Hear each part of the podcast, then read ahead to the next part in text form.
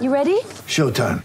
On May 3rd, summer starts with The Fall Guy. Let's do it later. Let's drink a spicy margarita. Make some bad decisions. Yes.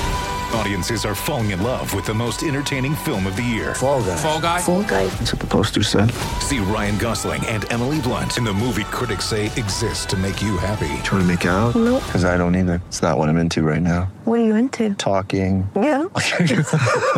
The Fall Guy. Only in theaters May 3rd. Rated PG-13. Get ready for the greatest roast of all time the Roast of Tom Brady, a Netflix live event happening May 5th. Hosted by Kevin Hart, the seven time world champion gets his cleats held to the fire by famous friends and frenemies on an unforgettable night where everything is fair game. Tune in on May 5th at 5 p.m. Pacific time for the Roast of Tom Brady, live only on Netflix. I'm Alex Rodriguez. And I'm Jason Kelly. From Bloomberg, this is The Deal. Each week, you'll hear us in conversation with business icons. This show will explore deal making across sports, media, and entertainment. That is a harsh lesson in business. Sports is not And, as um, simple you know, I- as bringing a bunch of big names together. I didn't want to do another stomp you out speech. It opened up so many more doors. The show is called The, The Deal. Listen to The Deal. Listen to The Deal on Spotify. So it's uh, all for play for still. I think so. Do you want to bet against us?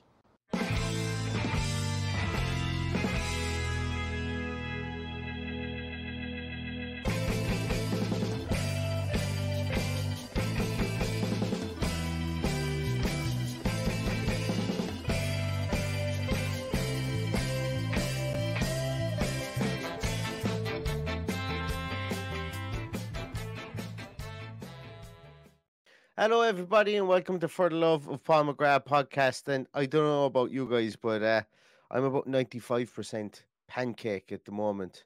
Um, it's Pancake Tuesday here uh, in in Ireland. I don't know if I do. Do other places in the world celebrate Pancake Tuesday other than just here in Ireland in the UK? I don't know Well, if you do, but if you do, I you saw a load of uh, I saw a load of people uh, in the UK sharing their pancakes today. So obviously they do.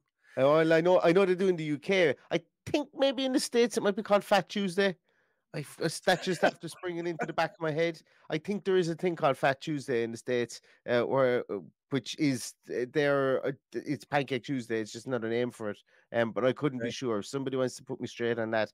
But God, if I had to have a DNA test at the moment, ninety-five percent of it would come up eggs, flour, and milk. I think that's that they'd be my descendants. I'd be half a descendant of a chicken. I think at this stage I've so many pancakes eaten, but um, that's neither here nor there. I'm feeling a bit the same way myself. But uh, when I finished my pancakes, I sat down and watched a wonderful spectacle spectacle of a Champions League game. It was very enjoyable. Yeah, it was actually that was a great game. Yeah, uh, well, it was it was just a good game of football to watch. Um, uh, I I enjoyed uh, the best part of it, but you know what? I missed the first half because uh, we were watching. Um, I was watching. Uh, I don't watch TV shows when they're out. British Bake Off or something, is it? No, no, no, no, no. So I don't watch TV shows when they're like bar. Actually, probably. I think Peaky Blinders is the last show I watched actually live when it was on. Um, so I was. I've gotten into Happy Valley. Have you ever watched Happy Valley?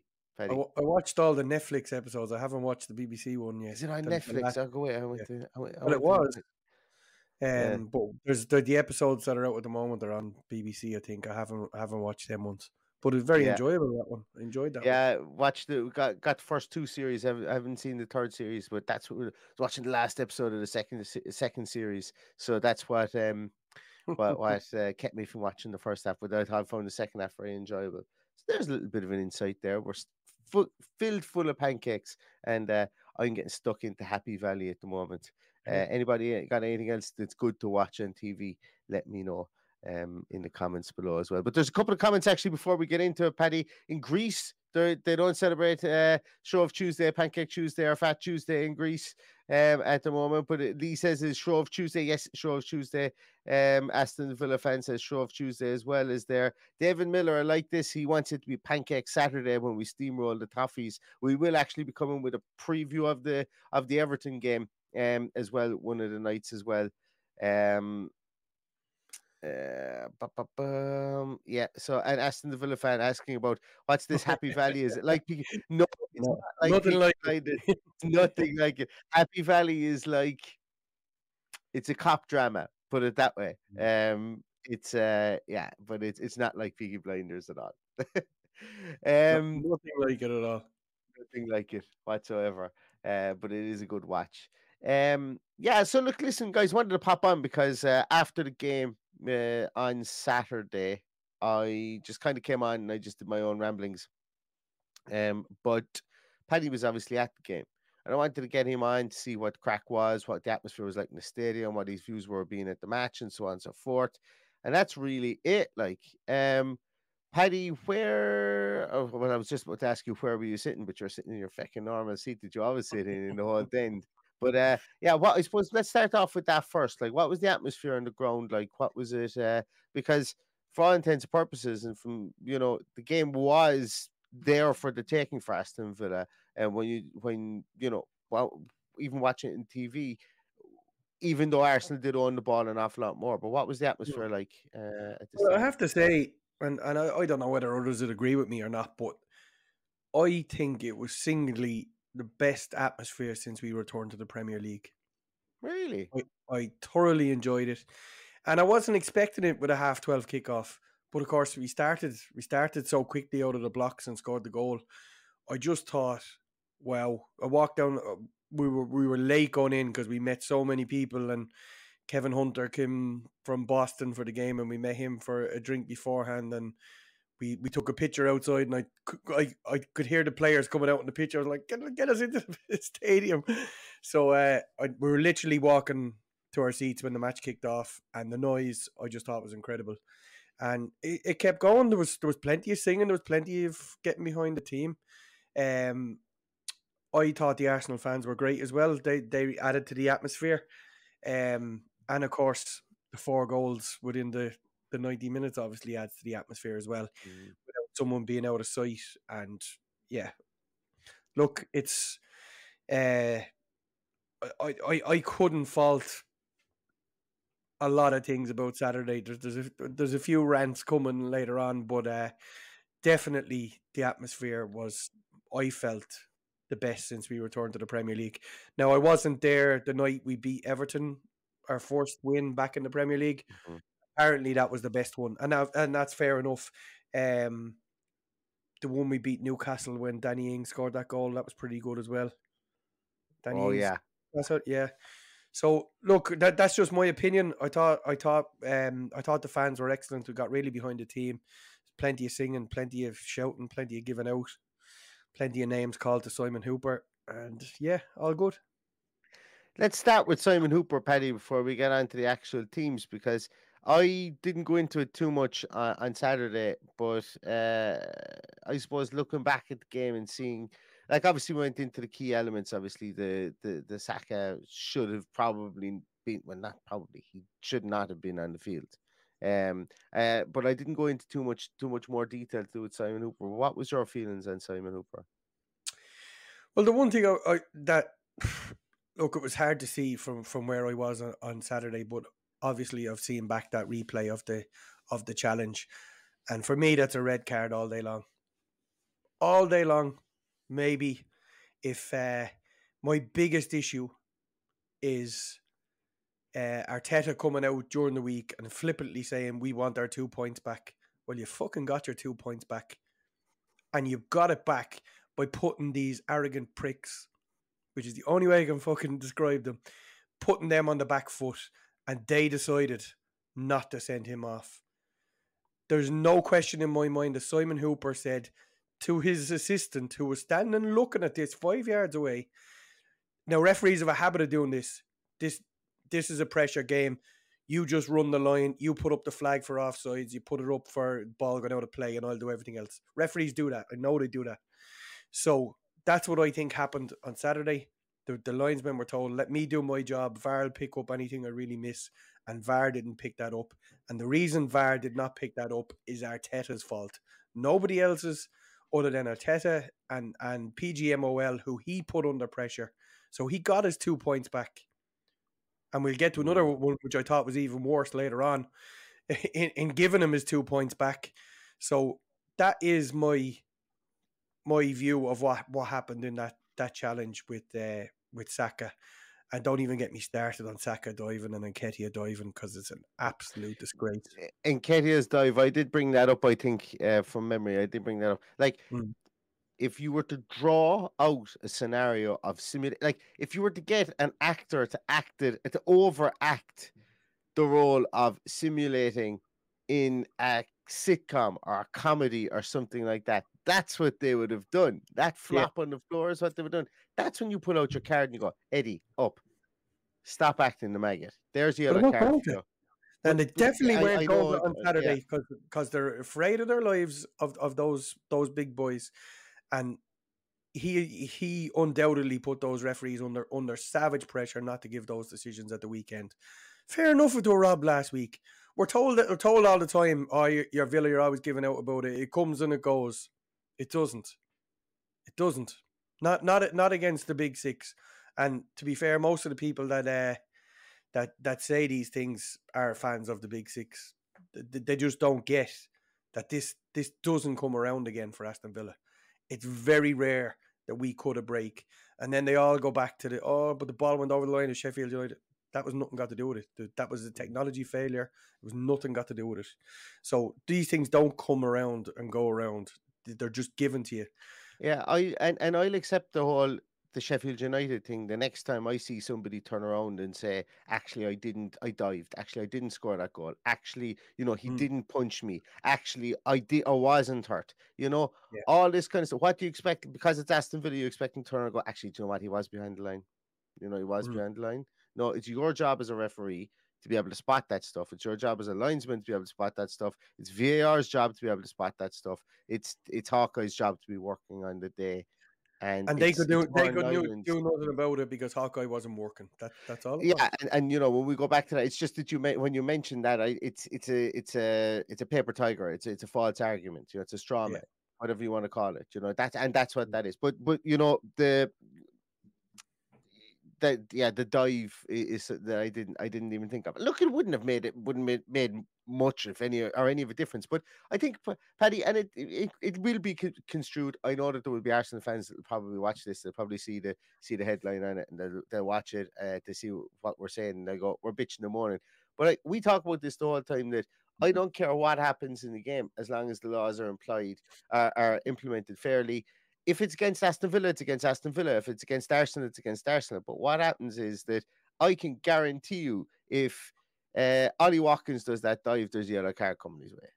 Yeah, it just it just so. happens. Like it was that blatant that it was uh, that, that it was yellow card. And I'm not saying it would have changed the game. It obviously wouldn't. I just don't understand why when it's that blatant, you give somebody this, uh, uh you give somebody the benefit of the doubt, whereas uh, regardless of where it is in the field. Anyway, that's yeah. beside that's beside the point. That's beside let, the point. I, I presume... no, nobody's gonna nobody's gonna convince me that there's any fair play within this league. You saw that you saw the the challenge. I, I, can't, I don't know what that the new fella from Man United's name is that, that caught the fella around the knee. Smith, Smith that was ooh, yeah. And the, not only should the referee have seen that in real time, they did absolutely nothing about it looking at VAR. So yeah. the whole thing, the whole thing is an absolute farce. It, it, it had another one, nightmare this this weekend, didn't it? Far. Yeah, and there was one comment there. This one from Andy. We have to be stronger and influence the refs. We're too nice. Now, bear in mind that, that we'll get to this later on, but Emery came out and basically gave out about one of our players. If he's going to call out our players, he needs to be calling out these celebrities and their shit decisions. I don't care what anyone says. We need to act like the big boys in order to play at the big boys table. So I totally agree with that comment. We are too nice. We let them away with murder. Um, there'll be nobody writing to us next week to to say sorry about that. We'll give you back your two points next week, which is more or less what they did to to Arsenal. so yeah, and look, I, and and and to be honest, that was an egregious error that VAR made for the in the Arsenal game. Now, it was an egregious error. That goal should have been ruled off. It sh- it was an offside goal. Whether they would have still drawn that game or won that game or what the result would have been is completely immaterial. It's ex- it's like the Sheffield United thing. It's like, and that's why I was delighted you brought up the Sheffield United piece. It's like the Sheffield United thing with us. Who knows what way that game would have finished, even if that was given as a goal. Yeah. So from that point of view, I think that you know I can I, I agree with Natalie Sawyer when she came out and she said that it was a small bit arrogant of Arteta to say, "Oh well, that's definitely a reason why we we lost two points." You're not guaranteed anything, you know, and and, and I agree with from that point of view. And uh, yeah, so it's so yeah, that's that that's kind of where I'm going at. But VAR was 100% wrong. It was 100% wrong in that aspect, and uh, you know, it's uh, it doesn't do itself any favors. Is what I'll say. It doesn't do itself any favors. And and I suppose Paddy, we might as well get to the elephant in the room. And I'm not as how am I going to put this? I'm I'm not as uh, as up on my high horse about this uh, about the third goal that Arsenal scored. Um, but I can understand once again, Paddy, that rules are rules, and if you look at the rules, them's the rules. well, a referee, a referee would stop you there and say, "No, they're not rules; they're laws," because that's what they say when they want to tell you that they know more which, than which you. Makes no, which makes no sense. yeah. yeah. Um, look, what the, what the rules mean. You know, we we just talked about the Man United one. Should have been seen in real time. They have got this VAR completely wrong. We watched we watched Liverpool and and Real Madrid there. You saw the second half. Yeah. Did you see the, the challenge at the end and Salah went down? Did you mm. see how quick VAR turned that around? Referee puts up his hand, stops the throw in. He had barely put up his hand. He took it down again and went, "Come on." That's the way VAR needs to be. One look, one look at a replay, not simulation. Keep going. Mm. So they didn't even show the replay in the end because it was so close to the end of the game. But look, it, all of this, all of this absolute shit show that pe- if I don't know why the other 14 clubs within the Premier League have not come together and go, hang on, this needs to be disbanded. Change needs to come from the top down. Mike Riley stepped down, they brought in Howard Webb. It's got worse. It's got worse since Howard Webb in. It's, it's certainly not had a good three weeks anyway, that's for sure. Well, the last two weeks, especially, I think has been an absolute it's farce. Probably been the worst. Yeah, probably yeah. been the worst for VAR, I think. Yeah. And and look, I'm not I, I'm similar to you. I'm not totally uh enraged over this goal. And and the reason is because I had a horrible week the week before after the Man City game. It really turned me off football. Like I thought it was absolute vile atmosphere at that game. I thought they were disgraceful. Their their carry on, and uh, then you go to this week and you get the exact same thing out of Arsenal. The reason I'm not sorry, I'm going around in circles here, but the reason I'm not yeah. totally pissed off is that we got 90 minutes of really giving them a rattle before. Well, other, other than the the Saka red card, before before we were undone by a goal which shouldn't have stood, and that's why I'm not so pissed off. And look, yeah, I I I think that there's there's yeah by by letter of the law, we've seen all those posts on on, on Twitter. Um, you know, those two players were in an offside position. They were in the in, in the eye line. Yeah. I, I, did I did see some funny some some funny rebuttals from from Arsenal fans saying, but the Aston Villa players are in his eye line as well. That negates the fact that the Arsenal players are in his eye line. That means that they cancel each other out, and therefore the law. And you're kind of going, come on, like all you have to do is open up the rules and read the rules. Like that's all you got to do. You can't make up your own rules for God's sake. And and look, as once again, I don't think Emi Martinez gets within an ass's roar of the shot anyway.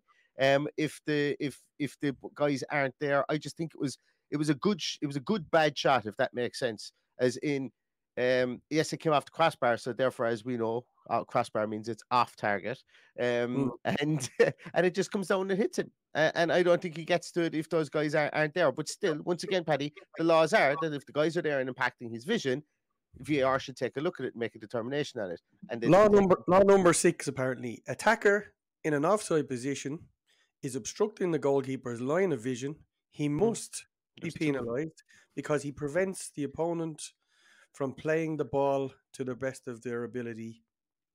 Blah blah blah. There's a diagram in law number six in the in the referee's handbook, but uh, yeah. our, our guys didn't read it. Diavolo as well. Whether he saves or not is beside the point. I, I completely understand. Yeah, and I, I yeah. agree with that as well. The law offside is, the law. is offside. Offside yeah. is offside. The law is the law. He um, shouldn't have had to dive for it because they were offside. They were in his way. Um, it, it's it's painful. It's a painful one to take, but it's it's not the worst decision we've had against us over the over, since we came back into the Premier League. Um, there has definitely been worse. um, tough one, but I, I, I can draw a line under it just because you you, you just got to call it out for what it is. I, we know that coming onto a podcast and giving out about it is not going to get us anywhere.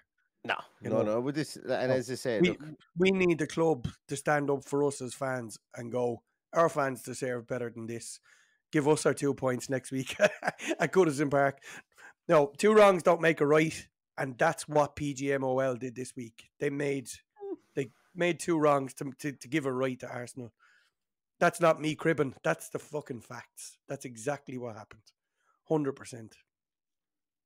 Um, and I guarantee you, if if that's at the other end when Bailey is taking that shot, that hits the bar eventually, and there's fellas standing in front I, of him. I agree. I agree. And and I don't know, Adam, and, and a couple of other people there. I just want to make this clear as well. At the start of the show, we said the the ref didn't affect the game. The the, the dive wasn't an effect of the game. Um, the the Saka red card you know, I think he was pretty ineffectual afterwards. He limped around the field because Moreno got his got his uh, his his uh, back on him. Um, or yeah, actually Moreno got him beforehand. And um, and, I, and, and Adam, I think Adam says Adam says we didn't deserve to win anyway.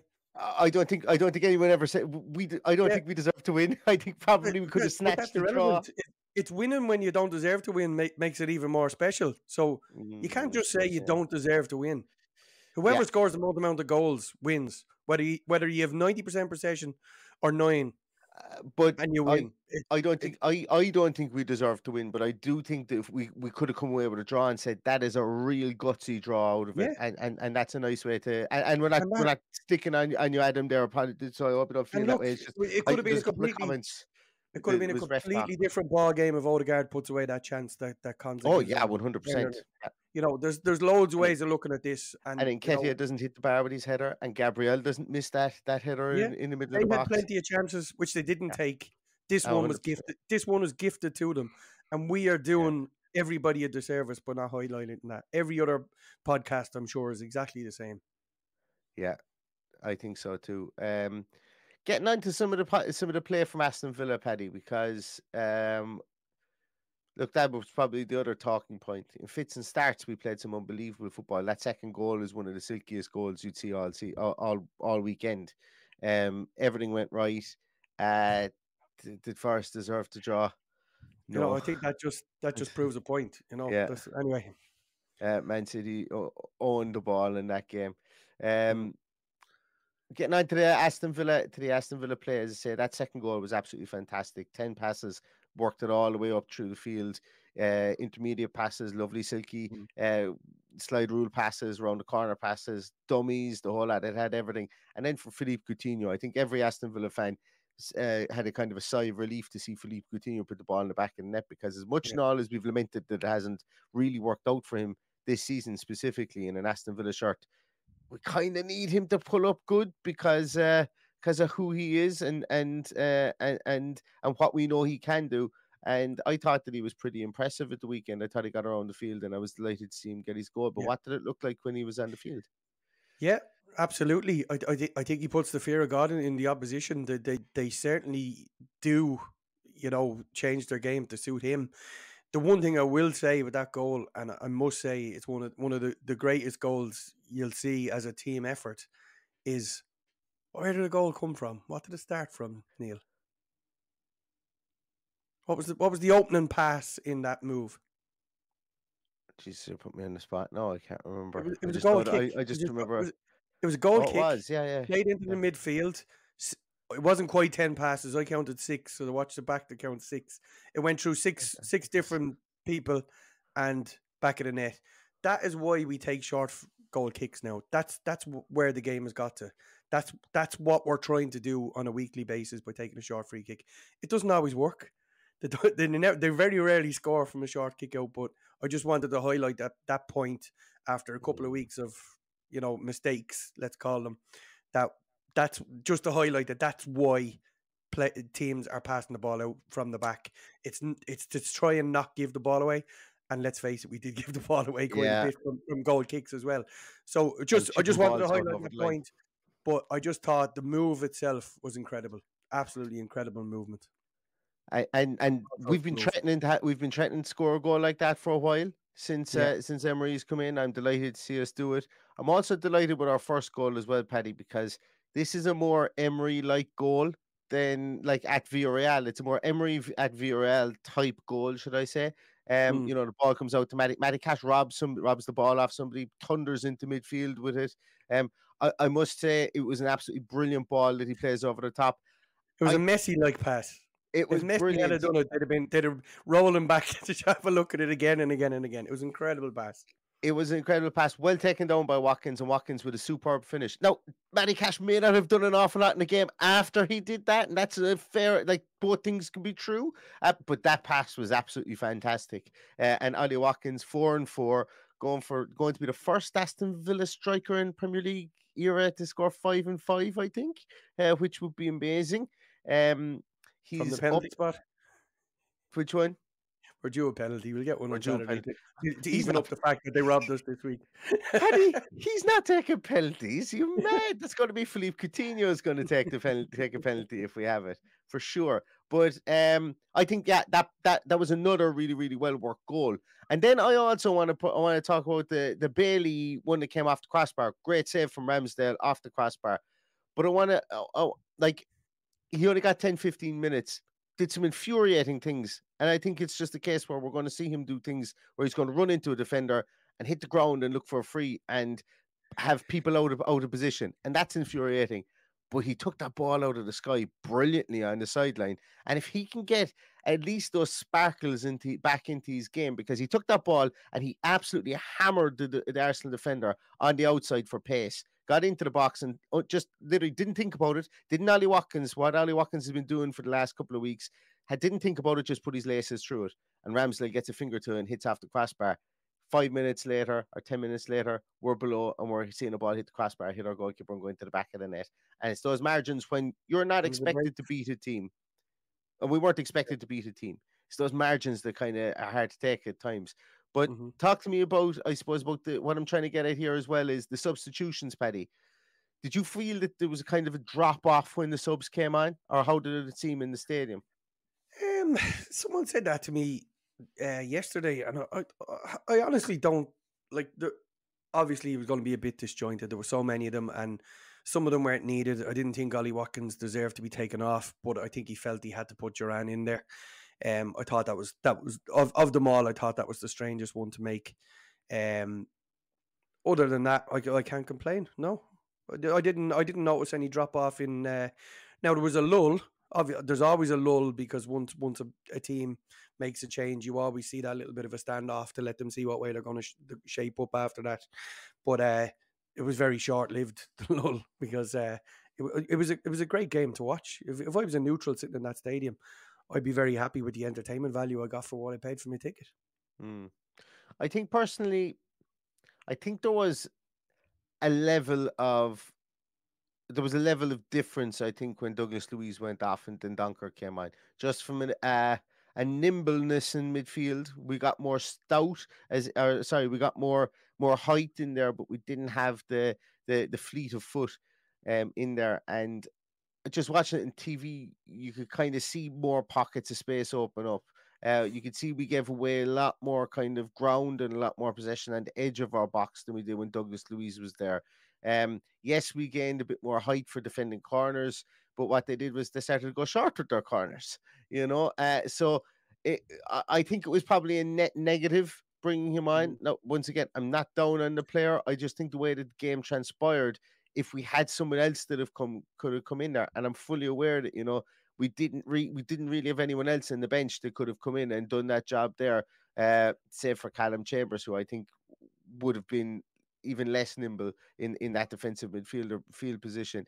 And for me, it probably highlights the need for uh, somebody that, that can come in and come off the bench in, in that instance. But I think apart from that, I agree with you, Paddy. I think there was nice injection of pace with Leon Bailey albeit you get the frustration. And I think Jhon Duran, that's the guy I want to come to next. he just looks like a guy who just really loves playing football. When you look at his face, do you know what? There's a lot you can tell. And here, here comes the old man in the corner talking. But there's a lot you can tell by somebody's face, and there's a lot you can tell by, you know, uh, there, there's there's kind of a, a, childish kind of exuberance in his face. You know, you you look at him and you go, he's only a teenager, and that's that. And when you watch him play football, he's a teenager that likes playing the game of football and I think and I think you can see that when he comes on the field because he's all energy and and he's not afraid to throw his body about there. Yeah, absolute ball of energy. That's the only way I can describe it. I, I would like to see him start a game at some stage. Mm. Um, I'm sure we'll get to that point very quickly, I would imagine, because we'll pick up injuries or suspensions or whatever. Um, but I would like to see what he does from the start. I would like to see if he has that same burst of enthusiasm that you know we've seen we've seen many players come off the bench and do stuff like that and not be able to do it from the from the beginning. So including Leon Bailey most weeks. But anyway, we'll get to that later on. Um, but yes, totally agree. Uh, I, I, like that's that's two weeks in a row I've seen him come off the bench and be exactly eh, as effervescent as as you were describing. So, um, probably made more of an impact I thought against Man City, but did he get? I think he got more time this weekend. Did he? Did he get a little bit more time? I'm trying to, yes. trying to think. I'm going yeah. to say, I think he got about 20 minutes today, and I think he got maybe like something in the teens the last day. It wasn't much more though. Um, mm. I don't think it didn't seem like it anyway. I don't have yeah. uh, anything else open here. I'm yeah, it doesn't, it doesn't matter anyway. But look, I, I thought I thought the subs. If I was making the substitutions, it would have been Duran and not Bailey that come on first, and that's that's mm. why I thought that the Ollie Watkins one was a bit strange. Um, I'm going to take it away from Aston Villa at the moment. Hey, hey, welcome to our pre-production meeting in the middle of a bloody podcast, everybody. I literally said to Paddy, going, I don't know do I have the energy after all the pancakes, and I'm just out of talking about Aston Villa, but we're half an hour in. Um, and there's been a bit of movement, I think, in, in within the Premier League, uh, manager wise. And the reason I wanted to bring it up is because there's there's like there's managers getting let go at bottom of the table, um, and uh, while it like uh, it doesn't affect us from that point of view. You see guys like Javi Gracia is after coming in at Leeds today.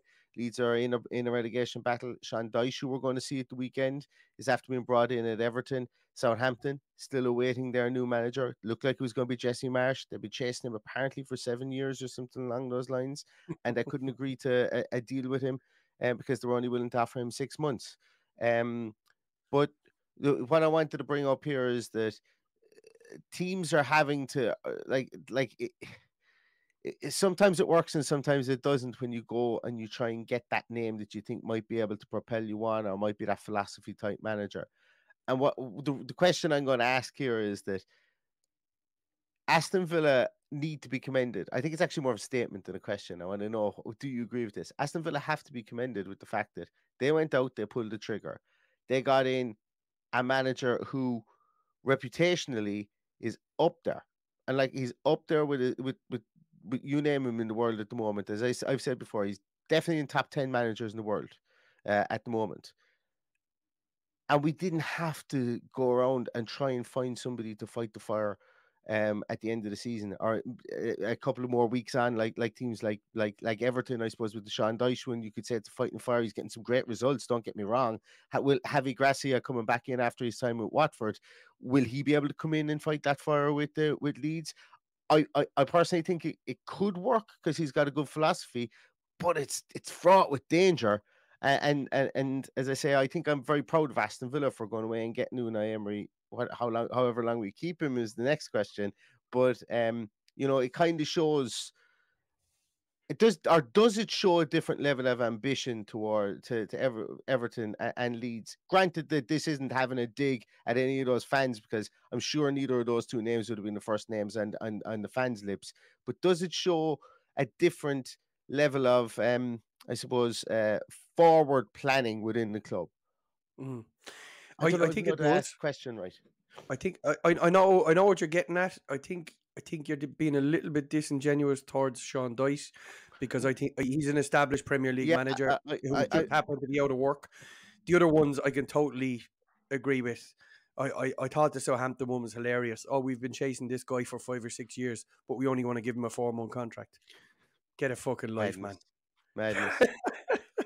it's the funniest thing I've heard in a long time. And look, we went out and we showed ambition. Admittedly, we weren't in half the trouble that those guys are in. We Yeah. still we were still a little bit clear of relegation, albeit we were going bloody nowhere un, under who we had. So, look, we I, I have total trust in this manager. Um, I alluded to the fact that he called out one of his players. That's fair enough.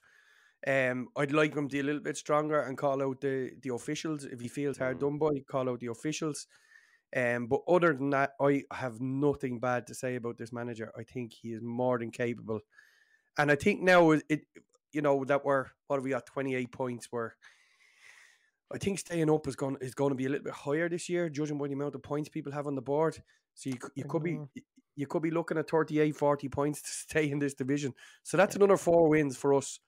That's where we need to get to, and then and then sit back and go right. Where where do we need to change this next year? Because I, I think we've missed opportunities since Christmas that would have pushed us into the, the higher half of the. I'm I'm resigned to the fact that we're staying where we are now. We don't think we're going to go much lower. Definitely don't think we're going to go any higher. Albeit we five or six games now that we could potentially get something out of. But I would like to see this manager now say to I don't I don't want to pinpoint, but just somebody, sorry, you're not going to be part of my plans next year. Let's get this fella in here and see how he does, whoever that is. Uh, if that if that's for example an Ashley Young for Matty Cash and and say to Matty Cash you're free to go in the summer. If that's a Robin Olsen for heaven forbid for for Emi Martinez, which everybody seems to think is is, is going to happen in the summer, so be it. Let let let him let him be the, the man who makes those decisions. If it's if Leon Bailey is not in his plans for next year, if he's given ample opportunity now and he's not taking it, put Jhon Duran in there, put Coutinho up there, put, put uh, Buendia beside him like he did. There's loads of things we can do, loads of things to freshen it up, and I have faith in him to do that. I, I genuinely have because there is going to be a huge sale of players here in the summer. This squad, if we look at this squad this time next year, I would imagine it's going to be unrecognizable. I think I agree with what you said. One hundred percent. I think it's going to be recognizable, unrecognizable. I think that there's going to be at least four players that come in, at least four players that come in in the summer, and I think every single player that comes in during the summer will stake a claim for a first team position. And you know what I mean by that is there won't be any Ludwig Augustinssons coming in. I don't think.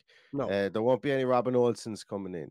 There won't be any Leander Backlund. Dunkers coming in. yeah. No, but what I'm saying is we padded out the squad an awful lot in, in, in the summer Yeah. just gone. And while I'm I'm not going to sit here and try and rewrite history and gaslight anyone, I fucking called for it. I was like, I think we need to have a better squad, and we did get a better squad, but we got a better squad for a completely different style of play, which turned out to be a red herring and a false dawn. Uh, which could, which, which you could see what, what at times what Gerard wanted to do, but he wasn't able to implement it. We've got a completely different style of play from a different manager at the moment. And I think uh, the one part I disagree with Paddy is I think he's already said to a lot of players, "You're not in my plans." I think he said. That's why Nakamba's at Luton. That's why Ings is at uh, is at West Ham. That's why you know Bednarek went back. That's why like Mm. I think I think it was ballsy to do that clear out in January. The more I think about it, but I I think the kind of thought process was, ah, look, we might as well do it now because we're going to be doing it in June anyway.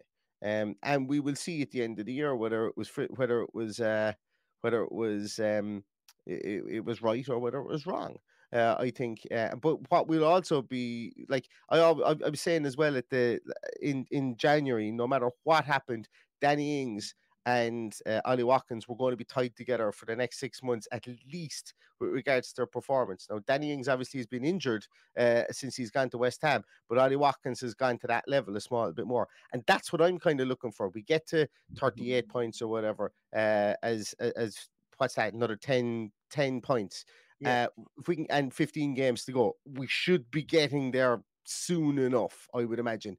You know, we shouldn't be clinging on to get there, but we should get there at some stage easily. And then what I'm thinking is, I'm looking for who's going to elevate their performance over that period of time. Mm.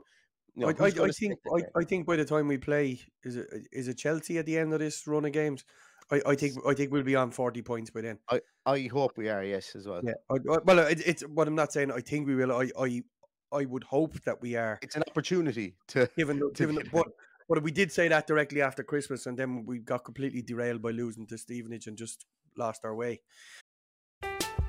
I'm Alex Rodriguez. And I'm Jason Kelly. From Bloomberg, this is The Deal. Each week, you'll hear us in conversation with business icons. This show will explore deal making across sports, media, and entertainment. That is a harsh lesson in business. Sports is not And, as simple you know, I- as bringing a bunch of big names together. I didn't want to do another stomp you out speech. It opened up so many more doors. The show is called The, The deal. Deal. Listen to The Deal. Listen to The Deal on Spotify.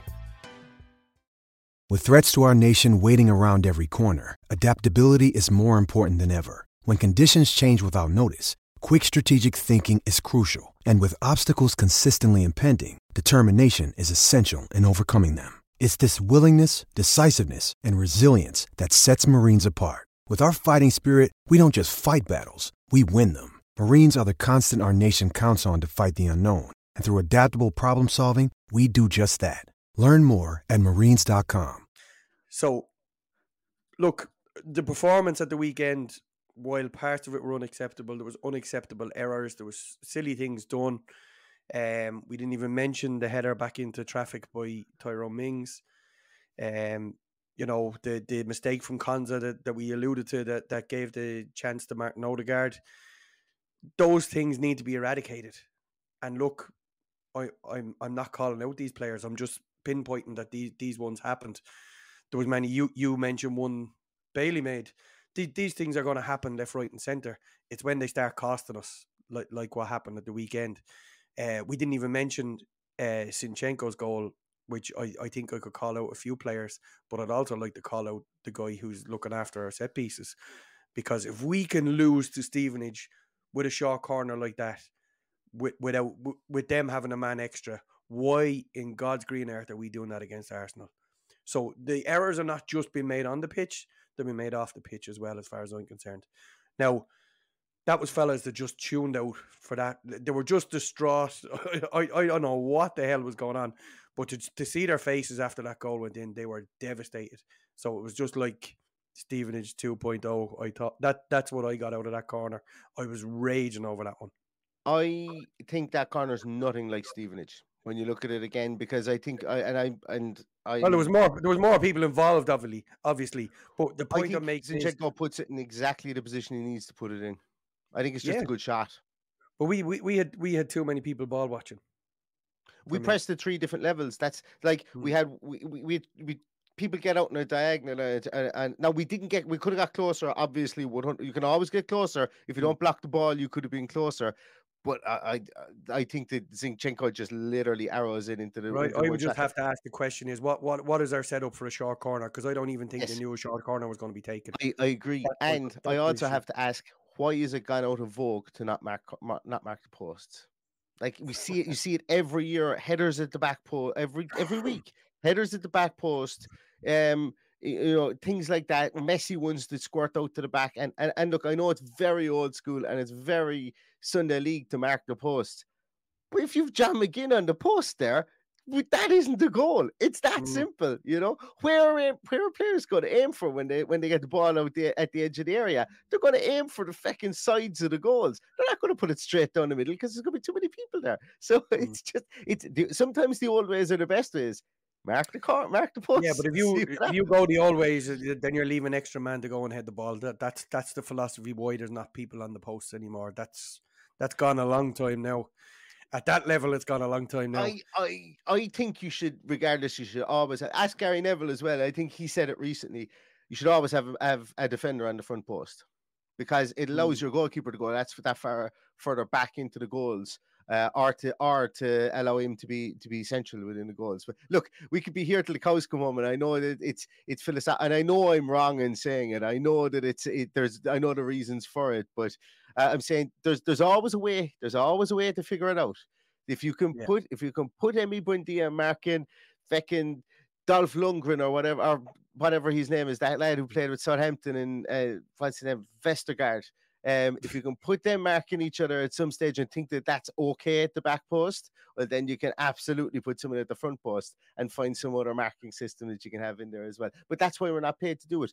Um, it's uh, that's why there is somebody that's paid to do it. Uh, There's a there's a great point here from Rod. Would you like to read it? Um, minority, I know, but I want Martinez and Coutinho here next season. I love them in detect no attitude issues at all. I love the two of them, and I want them here as well. So I do I. the- I, I, I, Brad, I, I, I think that's I think that's the I think that's the silent majority that actually want. I think for once there's a silent majority. Yeah, they're afraid to say something because of it. Uh, but no, I, I think I would like to have the two of them here. If they, if like, I, I think Emi Martinez is like, if, if you if you put Emi Martinez up for sale in the morning, I would. You know, these are seventeen teams in the Premier League ring you. Well, sorry, sixteen other teams in the Premier League ring you. I would go so far as to say. Um, But like the, the the moral of the story is Coutinho would have been gone in January if somebody could afford him. And Martinez will go in the summer if somebody can afford him and somebody needs him that can afford him. Yeah. Other than that, we're going to have the two of them there next year because who who needs who needs to spend a hundred? It's going to cost you a hundred million to buy Emi Martinez now. I don't care what anybody says, unless unless the manager has a problem with him from the past that we don't know, and he decides, "Do you know what, I can get fifty million here. That'll do us. I have a goalkeeper who's twenty one years of age in Spain that I think can do a, as good a job, if not better. Uh, want to mention mention Zych played for the academy last night. I thought he was excellent. Uh, just just a by the way thing. Sinisalo is no slouch either. I think I I I think, and you heard it here first. If Emi Martinez gets sold, and, and this this is what worries me is that Bayern Munich could be a team that could be in for him, but they don't spend cash, and I don't think that their fans would like a goalkeeper to be their highest uh highest transfer fee. Like I think something like their transfer f- highest transfer fee is something like thirty million. We're going to want at least double and a half of that on that? top of it again. Um, Bayern Munich. They, Um, they- they never spend that kind of money. The German See, but I. I, I, I, think they're going to have to start spending it at some stage. But anyway, beside the point, uh, I think that Une Simon, Une Simon, Une Simon, I think his name. I can't remember. I don't know how to pronounce his name. The guy from Bilbao. I think he's the guy that that uh, that um, uh, Una wants, and uh, I think that if Emi Martinez goes, that Atletico Bilbao might be looking at uh, at, at at maybe buying a bigger mattress to put all the money we'd be putting we'll be giving them for a Nuka Williams and uh, and our goalkeeper underneath. the, the problem um, is the end of the where where does where does he go? Who's who's going to spend that this type of money? Chelsea, Paddy. I, I I don't even think Chelsea need to spend that kind of money. Um, they've two really good goalkeepers there. Um, oh yeah, yeah, Queevy- absolutely.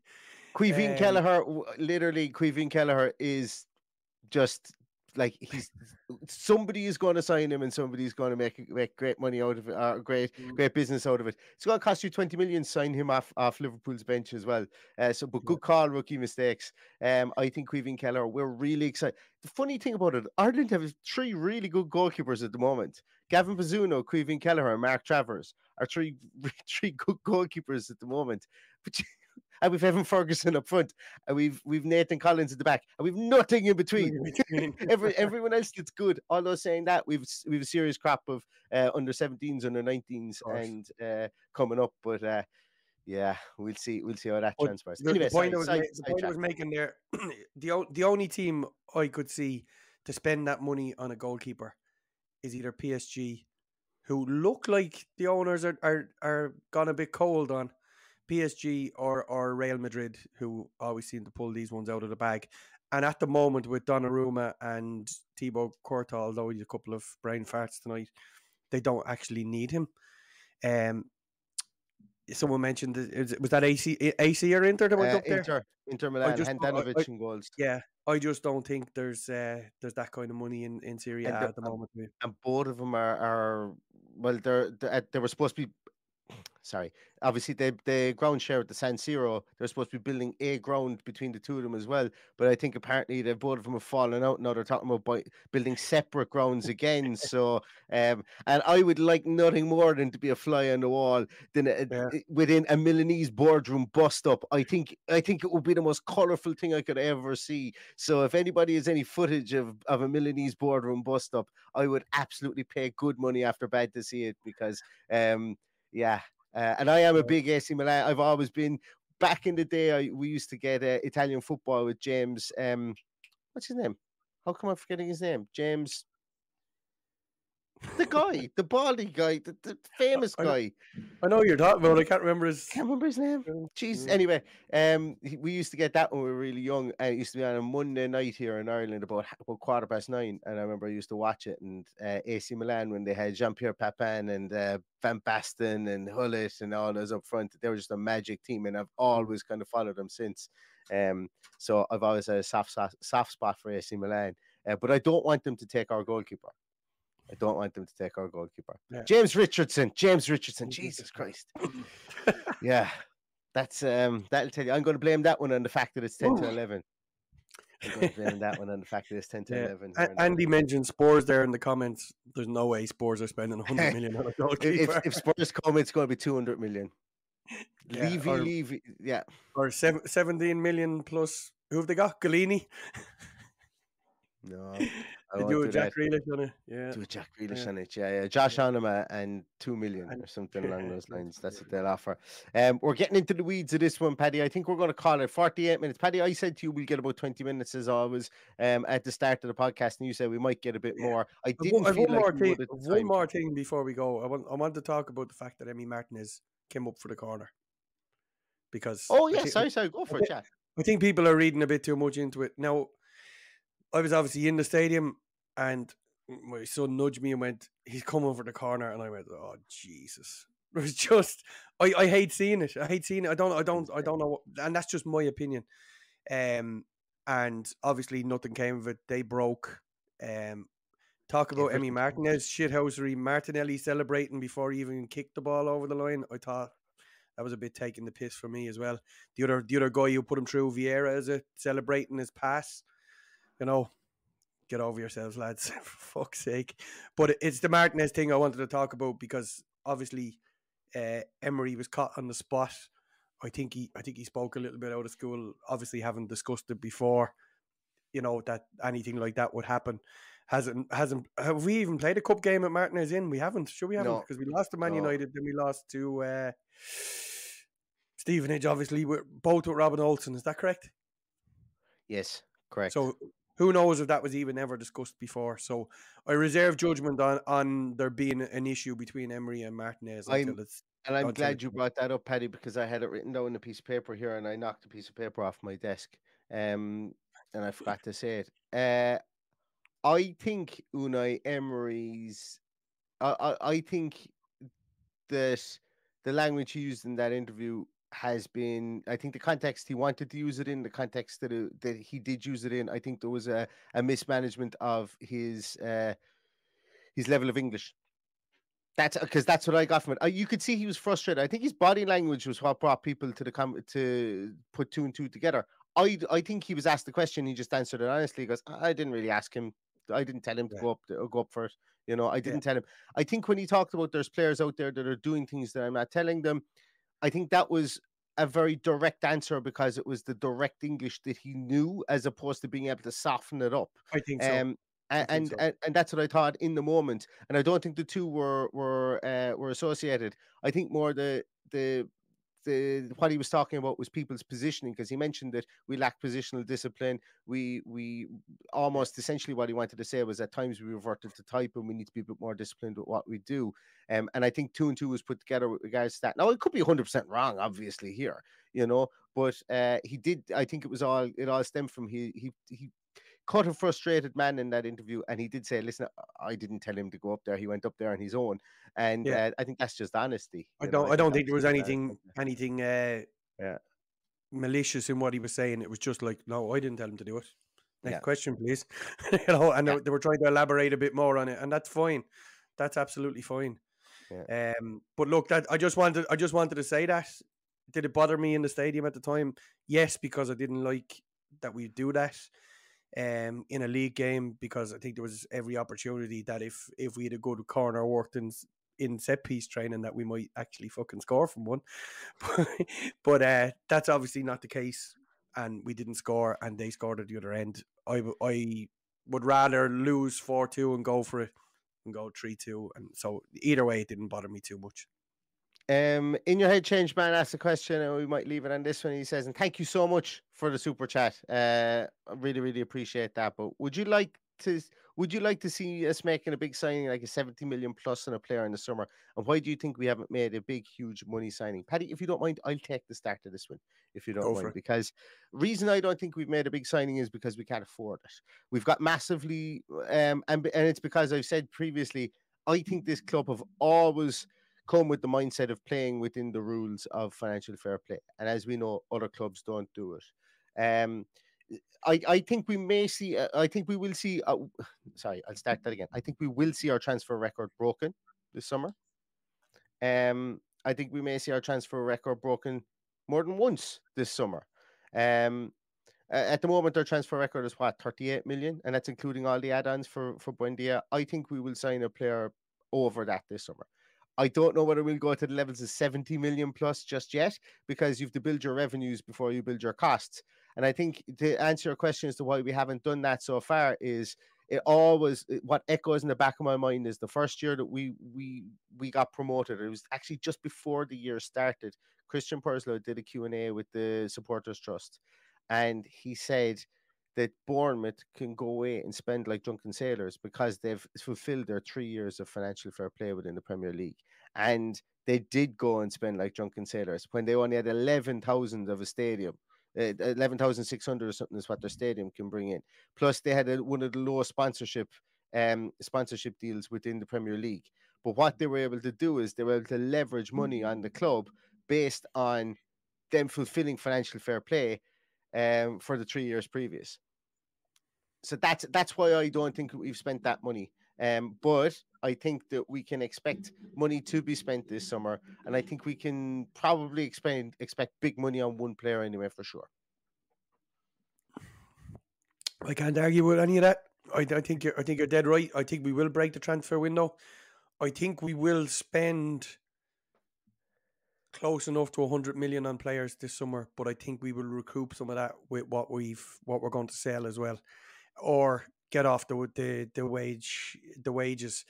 We could, in theory, re- recoup all that on Emi Martinez if, if if what the papers are trying to make everybody believe is true. So, look, the the summer is in again another new dawn. We just have to wait and see what comes. But I I don't believe we're the kind of team that will ever spend 70 million on a player. Now, I understand that with inflation and the way Never the football market is gone, that this will happen eventually. But I think in the medium term, I don't envisage us spending that kind of money on a player.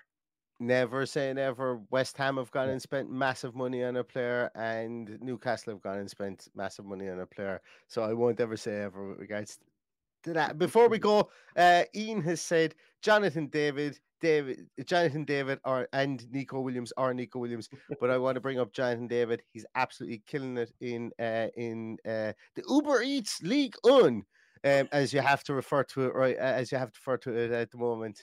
Um, but yes, uh, I'm a big Jonathan David fan, and I don't know whether he could do it in the Premier League. I think he would be very good for Aston Villa, and obviously Nico Williams, I think, has uh, great, great potential as well. So And we we- did see the two of those come through the door, I think it would be an exciting, uh, two exciting uh, pieces. Adam says if we don't break the record a couple of times, we're wasting Emery. I don't think Emery is the kind of manager that will want to, to go mad, spend the money either, and leave that legacy behind me. This is a huge project for him as much as it is for us, and he needs to do it right. I think if he found the right person, they would have broke the transfer window in January, but he felt they were overinflated, so he never did it. And you've got to respect him for that. As much as I wanted us to push on and spend money, because uh, how how many times over the last thirty years now we look and going, come on, we push on, we can get one more, we can I- get one more, and it, then it didn't happen. I agree. I, I would like us to spend money. but if we brought in six players and we only spent 40 million and we propelled us up the league and there were the players that Unai Emery could get ticking within his team like he did with Villarreal. Remember, he's done it, sp- spending money at Arsenal. Um, if I'm not mistaken, he spent big money. Didn't he buy Nicolas Pepe? He bought a couple of more players like that. Some players didn't work out. Some players did work out. Um, and then he uh, obviously has done it on the shoestring with Villarreal. So uh, the the co- obviously he was going to want to get the better players, and the better players cost more money. So Yeah. um, I uh, it's different with Steven Gerrard. I always felt that he wanted to sign a player that was that cost a lot of money if he could. Um, whereas with Unai Emery, I think he's uh, like he's got the professorial um kind of uh aura about him uh, not aura about him but he do, he is that kind of professor of the game who will be able to work with and, and don't get me wrong i think we might see a player over the age of 30 come in in the summer um I, i've said this Especially- before I- especially- in especially in a defensive position. Yeah. Exactly. A central Yeah. midfielder, a defensive midfielder, a central defender. I think we could see players over 30 come in there.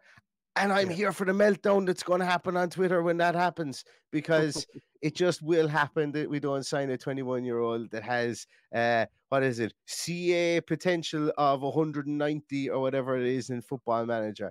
Um, because that's just what happens now. Um, but look, as I say, we're going to get, we're going to sign some players. Uh, I, I can, I can guarantee you, put your mortgage on the fact that we're going to sign some players in the summer. Yeah. And as Rachel says there, smart spending rather than big spending. Can easily waste a hundred million. Now I'm not saying we wasted a hundred million, but look at the money we spent on Jack from Jack Grealish's sale. It hasn't exactly knocked it out of the park for us. No, one of them is gone. One of them is faltering, and one of And them is, is finding Jordy's- finding. Jordy's his still out, but he's getting there. Yeah, finding his feet. Right, we're going to go. don't- I don't know what this strip club is Dean is talking about. don't forget the Deadly Doug days, Paddy. Spend it like you're at a strip club. I've never been in one, so I don't know. I don't know. The deadly, deadly. No, it was travel agencies that Deadly, Deadly Doug had back in the day. Um, Deadly Doug, RIP. Anyway, it's 11 o'clock here in Ireland. We've rattled on for way too long. Thanks a million, everybody, for listening. Thanks a million, as always, for watching. I might ask just one little favor. If you did like this and you're not a subscriber, please hit the thumbs up button and click on subscribe as well. Also, even if you don't listen to podcasts, if you don't listen to the audio podcast, if you could subscribe on the audio platform as well, just it's just one of those things I, I I'll ask you to do. You don't even need to download the the, the podcasts if you don't. It's just to subscribe to subscribe there as well. Um, that would be really good for us. It really help us out. But thanks so much to everybody for everything that you do for the podcast. We really appreciate it. I don't know if you guys have noticed it, but I've got new lights here in my podcasting boudoir, and I'm feeling like I'm a million dollars. I'm kind of like Marilyn Monroe, kind of got Marilyn Monroe vibes here at the moment. So if you've seen me checking myself out on the TV, um, that's what I've been doing. Um, but thanks so much, everybody. I just wanted to put that one in there because it's uh, pitch dark outside, and um, and the lights are dazzling me here at the moment. But thanks everybody so much for all you do. We'll be back again maybe tomorrow, maybe Thursday with a pre-match show. We'll be back with Team Sheet Tantrum and a post-match again on Saturday. Um, until then, everybody, stay safe, stay healthy, and all that's left to say is up the villa. Up the villa.